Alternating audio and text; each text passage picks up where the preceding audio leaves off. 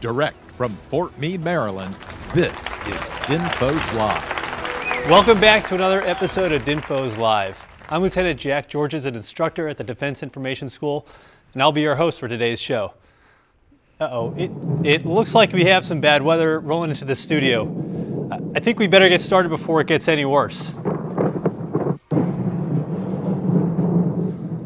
Good, it's over. And, and you know what? We're ready for it. And it's important for a public affairs or communication strategy professional to be ready because being prepared for is everything. Uh, when the unexpected happens, we need to be able to communicate quickly. You may face a weather emergency, or you may find yourself confronted with another type of crisis. Maybe there's been a plane crash, a data breach, a personnel scandal, or even financial misuse. No matter what the crisis may be, our organizations need to be ready to communicate before, during, and after the crisis. I have two incredible guests joining me today to help us be better communicators in times of crisis. Commander Matthew Kroll, Coast Guard Chief of Media Relations. Sir, welcome. Thanks for having me. And Ms. Karen Naumann, an instructor at the Defense Information School. Ma'am, welcome. You.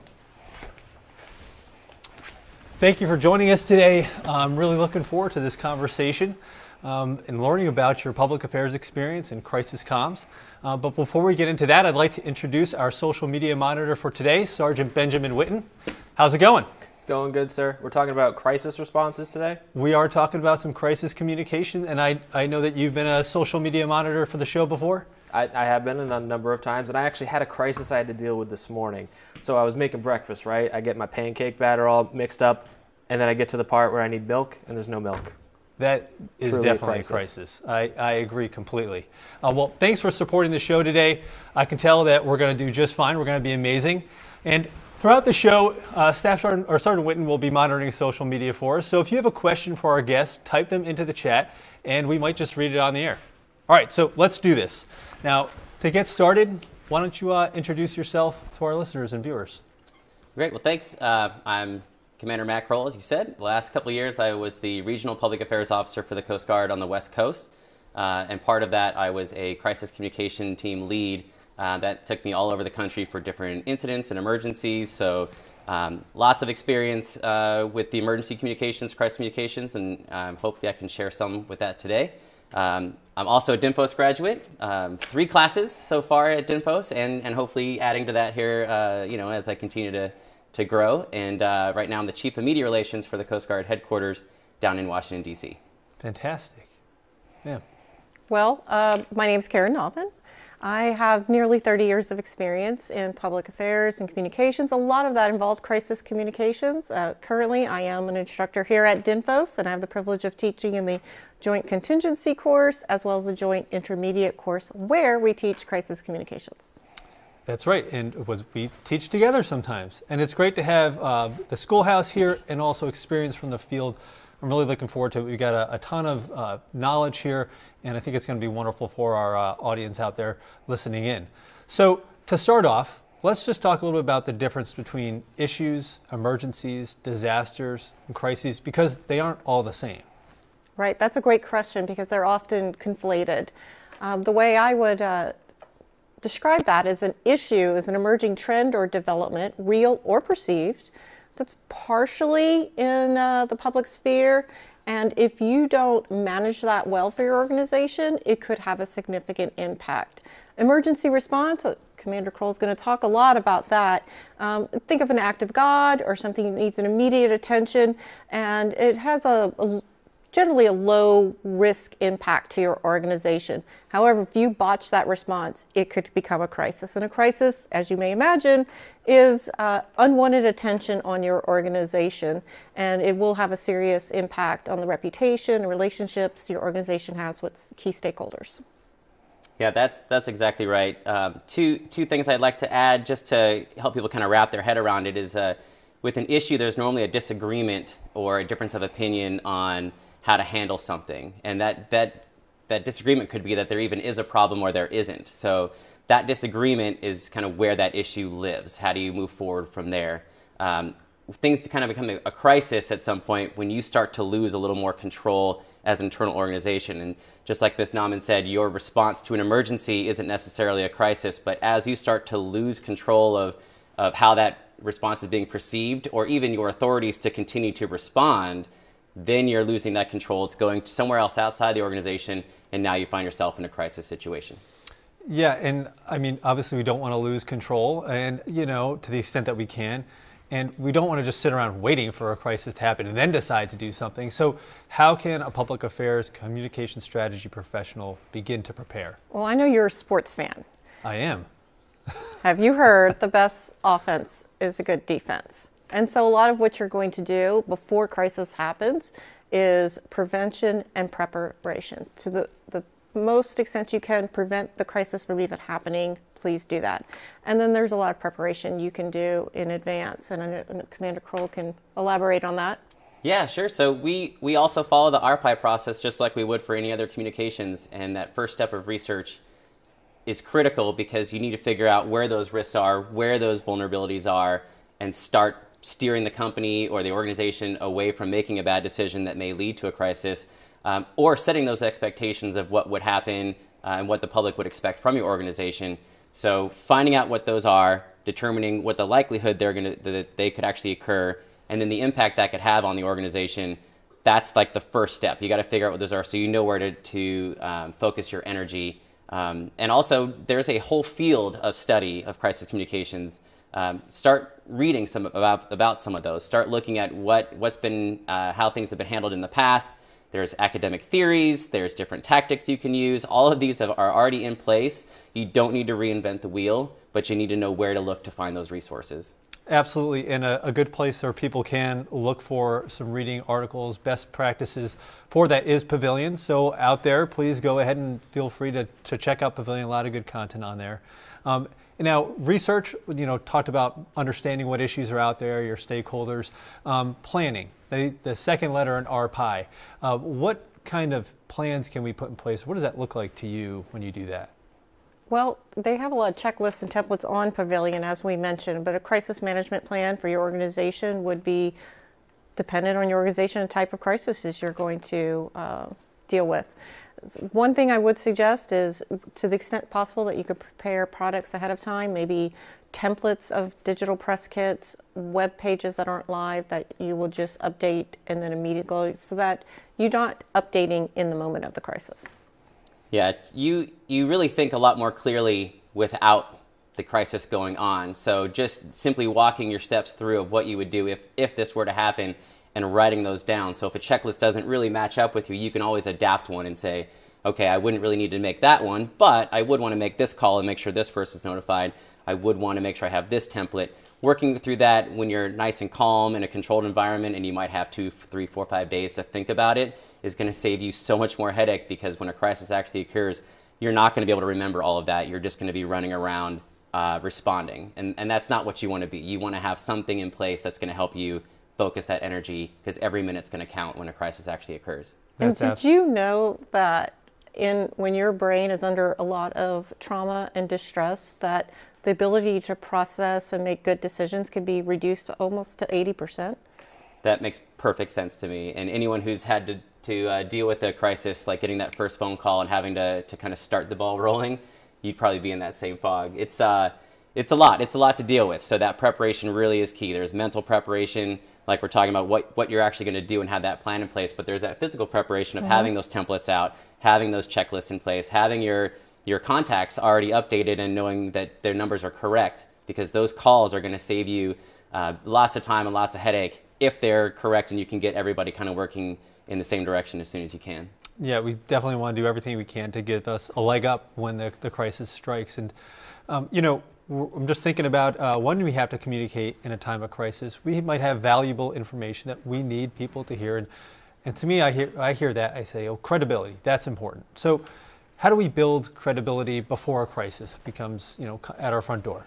Well, the way I think about it is think about it as your rainy day savings account. That's your relationship with the stakeholders. You want to be, before crisis happens, putting into that savings account so that if you have to make a withdrawal during a crisis, you have some funds there. And then after the crisis, you need to build that back up. Yeah, I'd say a big part of that credibility is familiarity and uh, staying in your uh, analogy of a bank account. If if I were to hand you a check and you recognize the bank the bank number or the bank name on it, you'd probably say, okay, this is a credible check if I hand you something that says, you know, Matt Kroll's, you know, federal fund, uh, you probably wouldn't trust that so much. So you've got to make sure that whoever's going to be representing your company or your organization or just your organization as a whole is a familiar entity with the public. So getting them out there, getting those those press releases out for um, just routine operations, for um, really any any sort of communication that you put out proactively can build to that that saving funds that we're talking about um, if you're able to tie it to like a bridging statement and say uh, you know we have a vulnerability for like this may happen. This is why we're training. Something similar happened. It was a success because our crews are trained in number one and uh, and so you can count on us to, to, to do the same thing if another crisis were to happen that's right credibility and trust hand in hand got to build that over time uh, sergeant Witten do we have anything coming to us from social media we do have a couple of things on social media. We have uh, question one. We have how can we as DoD personnel do a better job at working with interagencies? That's a great question because we tend to focus on when we're doing our planning training to focus on training within our organization. And it's really important that you also train with the other organizations that are going to be responding to that likely crisis with you. Yeah, I'd say uh, to, to add on to that, there are there are methods in place already that we call the incident command system. Um, that is what the Coast Guard uses because that's what most of the uh, the local fire, PD, um, state, local, uh, federal, we all kind of use this same incident command system, and it, and it gives us the same uh, terminology, the same structure, the same forms, which sounds kind of silly, but when you're running in a crisis and you need every, need to make everything kind of work very quickly, having that, that set in place really helps. So if you're not familiar with ICS, um, it is a, it's an already established way that'd be a very easy way for someone in, in, the DoD just to study up on. There's plenty of courses online. FEMA offers a bunch of courses. There's the Emergency Management Institute that offers a bunch of courses, um, and they can be online or in person. But it just gives you that exposure to it, so that if you do show up and you're doing sort of a, uh, uh, like say, a hurricane response, you're going to at least know what's going on and be able to catch up to speed a lot faster. Yeah, that's a really good idea. Anything we can do to expand our skill set. And DoD communicators often don't have the same interagency experience as some of our uh, brethren who are, who are, working in with the uh, civilian authorities. Now, crises, uh, they're not all our fault, but maybe they, people perceive it to be our fault, and maybe sometimes it is. So, how do you think about uh, communicating and relating to your stakeholders when they think it is your fault or, or, or it is your fault? That's a good question. You brought up there's a lot in academia, and that's called attribution theory, but I won't bore you with that. What I will explain to you, that any parent of a teenager can understand.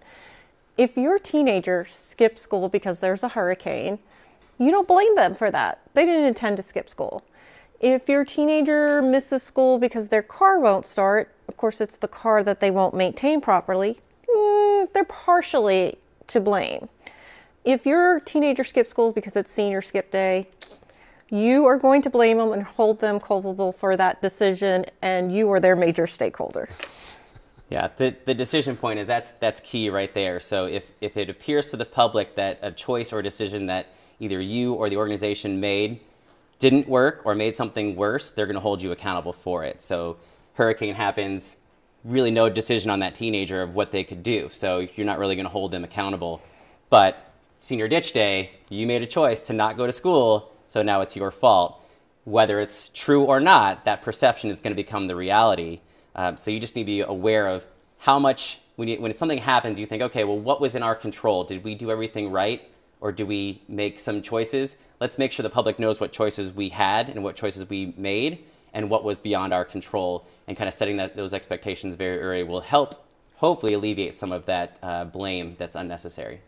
Yeah, I think you're talking about setting expectations, making sure that you're communicating goes a long way into either acknowledging uh, blame or being able to, you know, correct the record to the extent that you can. And you know, we talked about some practices we can put in place to establish a crisis management plan. And so you've done all that. How frequently, how often, who's involved when you're training for something like this? Well, I'd say as often as you need to, and I know that's kind of a cheap answer, but uh, it's it's true. So, um, if you look at a plan and you just read it over and you're like, okay, nothing's really changed, it's probably still good, then it might it might still be safe. And you don't need to do that very often. Um, other plans, they might need to be updated a lot more regularly depending on what your, what's changing in your environment. If a policy has changed, if your equipment has changed, if your information environment has changed. Um, if you think about how would we respond to something pre-pandemic versus post-pandemic, completely different in terms of what resources, where the communication would be, all that's completely changed. So almost every comms plan that we had, at least in, in my experience, once the pandemic hit, we had to kind of take all those down and look at from square one, what's still relevant, what's not. Um, hurricane plans, hurricane season's coming up in just a few days here. Um, the last couple of months, Coast Guard units across the country, most specifically in uh, the, the Gulf and the, the Atlantic coast there, have been dusting off their plans, running through them, tabletops, full-scale exercises, um, different scenarios, just making sure that they're still relevant and that they're ready for what should be another hurricane season coming up here very shortly. Oh, 100%. But always consider yourself in a mode of watching out for issues, issues management, and trying to prevent crises. Yes, I think that's, yep, always be scanning and, and identifying what's out there, what could be a trouble spot. Now, we talked about preparing a plan, right? We talked about practicing that plan. Well, now the crisis hits, right? And so those first few minutes, hours, or even days as the crisis onsets, what's your thought process? Well, I look at it as an echelon of communications. Um, and you definitely have a first few minutes. It's no longer is there a golden hour per se. Um, the information that you need to get out really quickly is any information that involves saving people's lives or making sure they're safe. Then you can worry about information that's adjusting information about attribution or uh, setting the record straight. Um, then finally, as your the crisis is wrapping up, you can worry about uh, information that's about restoring that that relationship with your stakeholders. Yeah, you definitely need to establish that that line of communication early and, and get out in front of everything. Um, usually what we do is we put out what's called an incident statement, which is really just an acknowledgement that something has happened. Very simple, not even really that many details in it. It could be something as simple as the Coast Guard is responding to a blank or a report of blank in this area. Follow this thread or this, this channel for uh, more updates, and we'll get them out as quickly as we can. Um, that's going to tell people, okay, if, if, if I need more information, I know where to go. And that's where you can put that mm-hmm. information of safety information is coming from here. We know what's going on now. We have safety information. Here's where it is, as opposed to putting it out and hoping that someone finds it. You have to establish that, that presence as quickly as you can. Um, and at that same time, as we mentioned earlier, is, is uh, in the few minutes of a crisis, you're going to be just scattering for information. And the news is no different. They're going to be Googling every phone number they can so limiting your stray voltage, if you will, of what other people in your organization are saying and getting them to point everybody to that single point of, of um, information sharing that you've already established, that's going to save you lots of time and also potentially save lives if you are putting out that safety of life information. That's a great bit of advice, sir. Thank you very much. And I just want to check in with Sergeant Witten see if we got anything else from uh, social media. Uh, we do got another question for social media. This one's coming from James, and he's wondering how can brick and mortar media, like uh, like a radio station or something, how can that play a role in crisis communication efforts? More traditional media. That's a good question. I'd say uh, a lot of your population in the United States still uses that traditional media. Um, radio is a very big one if you're talking about. Uh, like let's say a hurricane evacuation, where people for a hurricane evacuation. A lot of times you're in traffic in your car. Um, we don't want people on their phones, you know, while they're driving. So a lot of people have that AM station on or that, that FM news channel on. They're a really good resource to get out that information of here's the latest updates for safety information or just evacuation routes, or even if it's just listen to your local authorities coming from the Coast Guard, that's, that's a very easy way because they are, they're already established. And so you don't need to reinvent the wheel every single time. You got to find that, that right channel that's going to hit the target audience that you're looking for.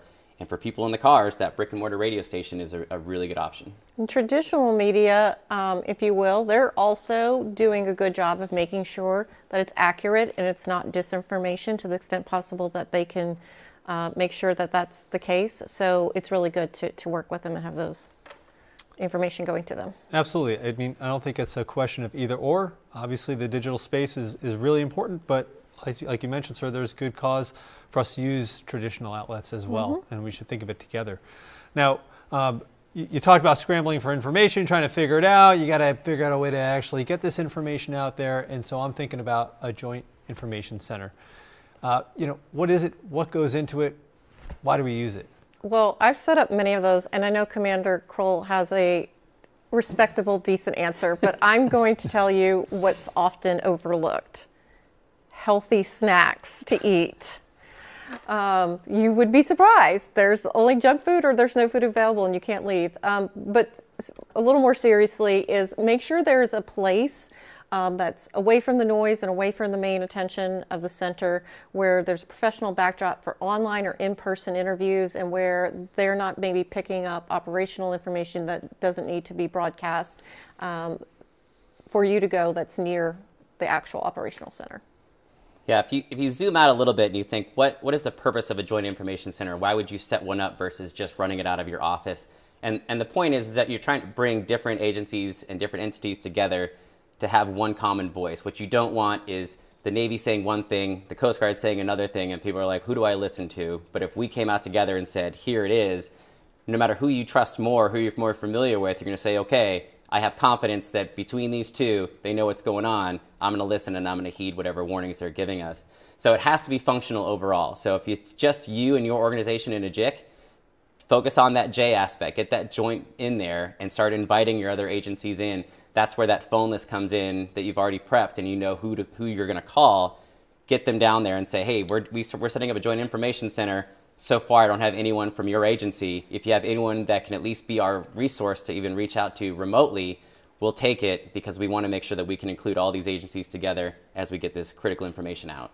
Yep, uh, light hand, uh, many hands make light work, and of course, having that 360 knowledge of the situation is incredibly important. Uh, when we communicate, we're not just putting information out there. It's not just a fact sheet. I mean, sometimes, but uh, we're often including some type of messaging in that. And so, when you think of it in terms of a crisis, do you see a life cycle for messaging? And, you know, what is kind of the most important message that we're sending? Well, I think we hit on it. Um, safety, um, people's lives is always the priority.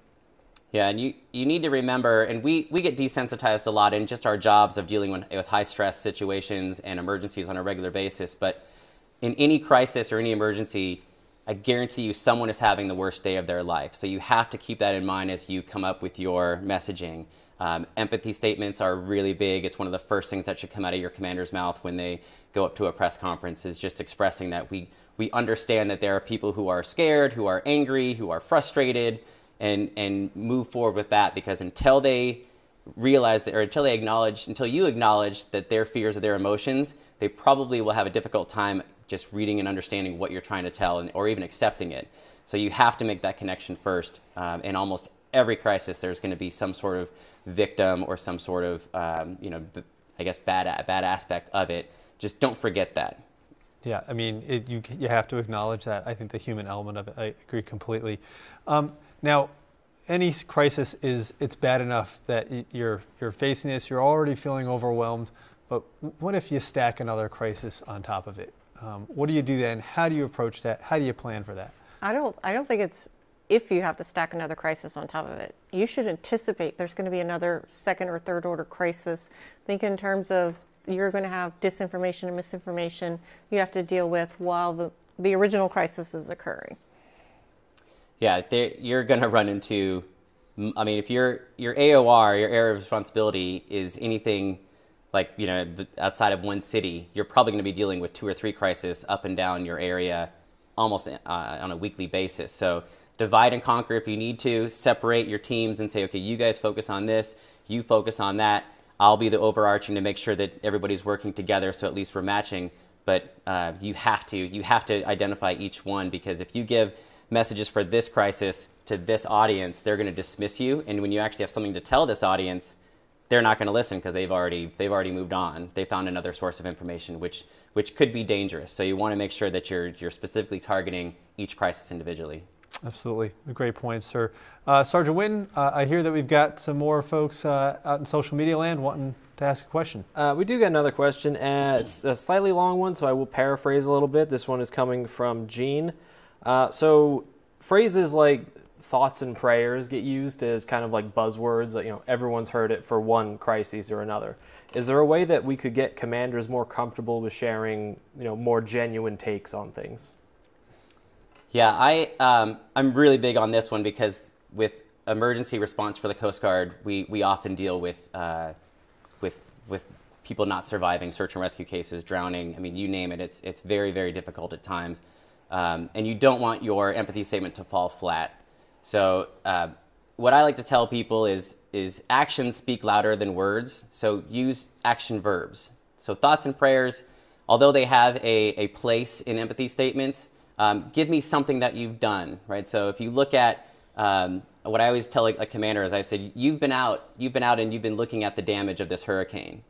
What did you see? And they say, well, I saw houses ripped off their foundation. And it's like, okay, great. Who was living in those houses? That's a family. Someone lost their whole home. How does that make you feel? And then they get that, oh, yeah, I've seen it firsthand. Get that emotion across. And they can say that. They can say, I, I was out this morning looking at damage, and I understand that people have lost their homes. This is, this is a tragic event. What I'm going to do about that is X, Y, and Z, working with local partners, and then showing what you're going to do about it.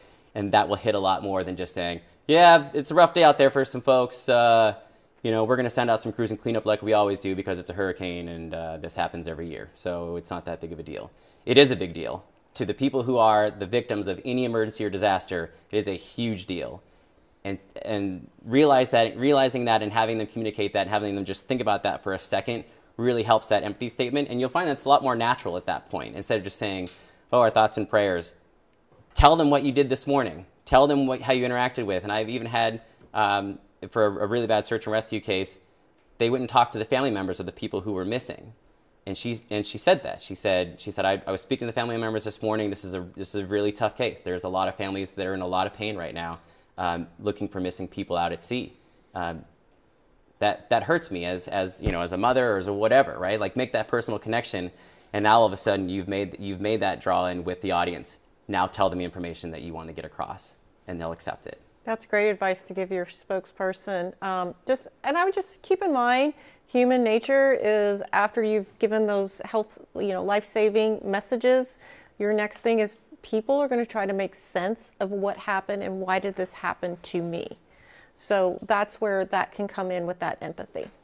Absolutely, you gotta. We all have to work on building our emotional intelligence and putting it to use, um, and really being able to express ourselves in a crisis. That's terribly important. Um, it sounds like we have a lot of activity on social media. Sergeant Winton, do we have another question? Uh, let me see what I can dig up. We got a number of questions in here. Uh, we got this question is asking: Is there are there any examples you can think of of when a military unit handled a crisis very well? you handle crisis very well. Well, I'd say the Coast Guard. Uh, no, um, that's it's tough because your your best crisis that you've handled well never becomes a crisis. Like we were saying, the, the best defense. So the the best crisis communications I've seen are the ones that don't even make the papers and don't even make the news. So um, those are the tough ones, and those are the very tricky ones that are like maybe a, a personnel issue of something that if it if it got out of hand, it would be a hey, did you know that a military member was you know arrested for doing X, Y, or Z? Uh, I thought military members had a higher standard of, of uh, you know, character. Um, maybe the whole organization, you know, is this is this is a, a, um, a little sneak peek into that. Um, but because you've managed those those expectations and you manage those relationships, you can kind of squash those a lot lower. Um, I know it's a lot easier when we do crisis comms training to show like a press conference that's gotten gone bad, or to show an interview where someone kind of you know went off script a little bit. Um, those are easy to, to, to, to, you know, point the finger and say, oh, see what they did wrong. Um, but a lot of the good work is done really behind the scenes, um, and so it's not so obvious. And if you have an issue that you detect, you can almost look at it as an opportunity. It's an opportunity for your organization to take the lead or to work with other stakeholders to resolve that issue. So it can actually be turned into a positive. Yeah, couldn't couldn't agree more. Um, and you know, I think there's even times where something could happen to your organization where it performs well, um, but maybe it was communicated poorly or tried to sweep it under the rug and, and you've turned it, created it into a crisis when it didn't need to be. Um, so just getting back to the kind of the flow of the crises that we were talking about earlier, we've communicated, um, we're thinking about, um, you know, how to manage our expectations and uh, get the information, the appropriate, pertinent information at the time out there. What do we, how do we approach our stakeholders after a crisis, and what is your focus? I'm glad you think about after because usually when the crisis ends, we're like, oh, I need to sleep and I never want to think about this again. But really, that's when you're gathering data, you're getting information from all of your team on the performance of your organization for institutional knowledge, but as well as reporting out with your stakeholders in a transparent way uh, what you can do better next time. Yeah, and, and at the same time, you're always in that pre crisis stage, whether you realize it or not. I mean, there could be a crisis in the next few minutes uh, that would pull me out of the studio because the Coast Guard would need its chief of media relations. Um, and I'm going to have to deal with whatever whatever happened, um, whether I was ready for it or not. So you're always thinking about the next crisis. You're always thinking about are we ready for the next you know the next alarm, so to speak, to go off, um, and are we ready for it? So uh, learning lessons learned, adapting your practices, updating your training, whatever the case may be, whatever you can do to improve and get ready for that next crisis, that's what you should be doing after the, uh, the last one. Absolutely. If we don't take an opportunity to learn from the present, then you know we're just doomed to repeat it in the future. And and, we want to get better. I think we would all agree on that. And, and learning from the, what we've been through is, is a good way to do that. Mm-hmm. So before we wrap up, I would like to turn it over to you to say, um, is there anything you'd like to add? Anything we missed? Well, I would say I would like if you remember anything, is that you're always in a pre crisis phase if you're not dealing with the crisis or repairing and moving forward and improving post crisis. And then finally, my last plug is if you've graduated from PACS-Q, please come back and take our uh, joint intermediate course where we dive very deep into crisis communications. Yeah, I, I just like to say uh, I kind of got into crisis communications because when I first kind of was in that role where I knew that if something bad were to happen, my commander would call me first and say, "Okay, Matt, what do we do?" Um, it it's it scared scared me straight at that point. I was like, I need to learn this quickly, and I need to be ready so that if that phone does ring. So if if there's anyone out there who is in that same situation where like your phone is the one that's going to ring from the base commander um, or senior leadership, and you're not ready for it, the the time to get going is now. You know, there's classes, there's books, there's articles, there's exercises you can go. Just get your foot in that door, start working in that field of crisis communications, and, and the next thing you know, you won't have that, that anxiety anymore. You'll be the one that says, Commander, I know you think you're right, but trust me on this one. I've seen this before. Here's what we need to do and why. And you'd be amazed. That's a very easy way and a very big way that public affairs as a whole can show its value to senior leadership is being there during the times of crisis because that same fog that we were talking about, your commanders are going to be in that exact same fog. And they're thinking operationally, they're thinking safety of people, they're not thinking communication. You come in there with a simple plan and they go, looks great, go do great things, put it to work. And you're off and running. And the next time, you know, you have that trusted value. You're already in their inner circle. So um, get started, and Pavilion's a great place to get that first step. It is a great place to get that first step, and you don't have to get ready if you are ready, right? So making those plans and practicing with the plans that we have. Now, I know I asked you for your final thoughts, but uh, you have been such engaging guests that I think we have a lot of activity on social media. So, Sergeant Winton, uh, can you hit us with a few more questions? All right, we got this one. It is How can you effectively deal with misinformation that gets spread during a crisis? That's a whole nother class that we teach in JIPAC, and I, we would take another hour to answer that. But similar, though, uh, there are you're going to be scanning your environment. Um, you're going to be anticipating, you know, certain counter narratives out there, and there are ways, maneuvers, so to speak, that you can do online to deal with that effectively. Yeah, you, you just need to set the record straight of you're the authority source. One of the first things out of your mouth should be here's what we know, here's what we don't know. Here's what we're doing to find out what we don't know, and here's when we will we uh, plan to tell you when we find out our next update. That should set the record straight so that if there are rumors out there, um, and this happens quite a bit, if there is a fire on a military base, people will think, is it an explosion? Is it a terrorist attack? It could just be a fire. Get out there and say, it's a fire. We don't know the cause yet. What we don't, what we do know is that it wasn't a terrorist attack, or we don't know if it's like make sure that's clear up front and then as soon as you figure that out, have that channel ready to go, get that information out, and set that record straight, and try to stay in front of those those rumors um, as much much as you can. Absolutely. I, I think it's not a it's not a one or the other thing. There's no real distinction. I mean, like you said, uh, Ms. Naumann, there is so much to know about disinformation, but you already were talking about earlier that you've got to be quick. You got to be first. You got to be that that source of record, um, and that's a, a, great first way to get after the, the mm-hmm. dis- disinformation problem. Uh, Sergeant Wynn, what else do we have? Is there any time that a crisis or an emergency could be seen as a positive or a good thing?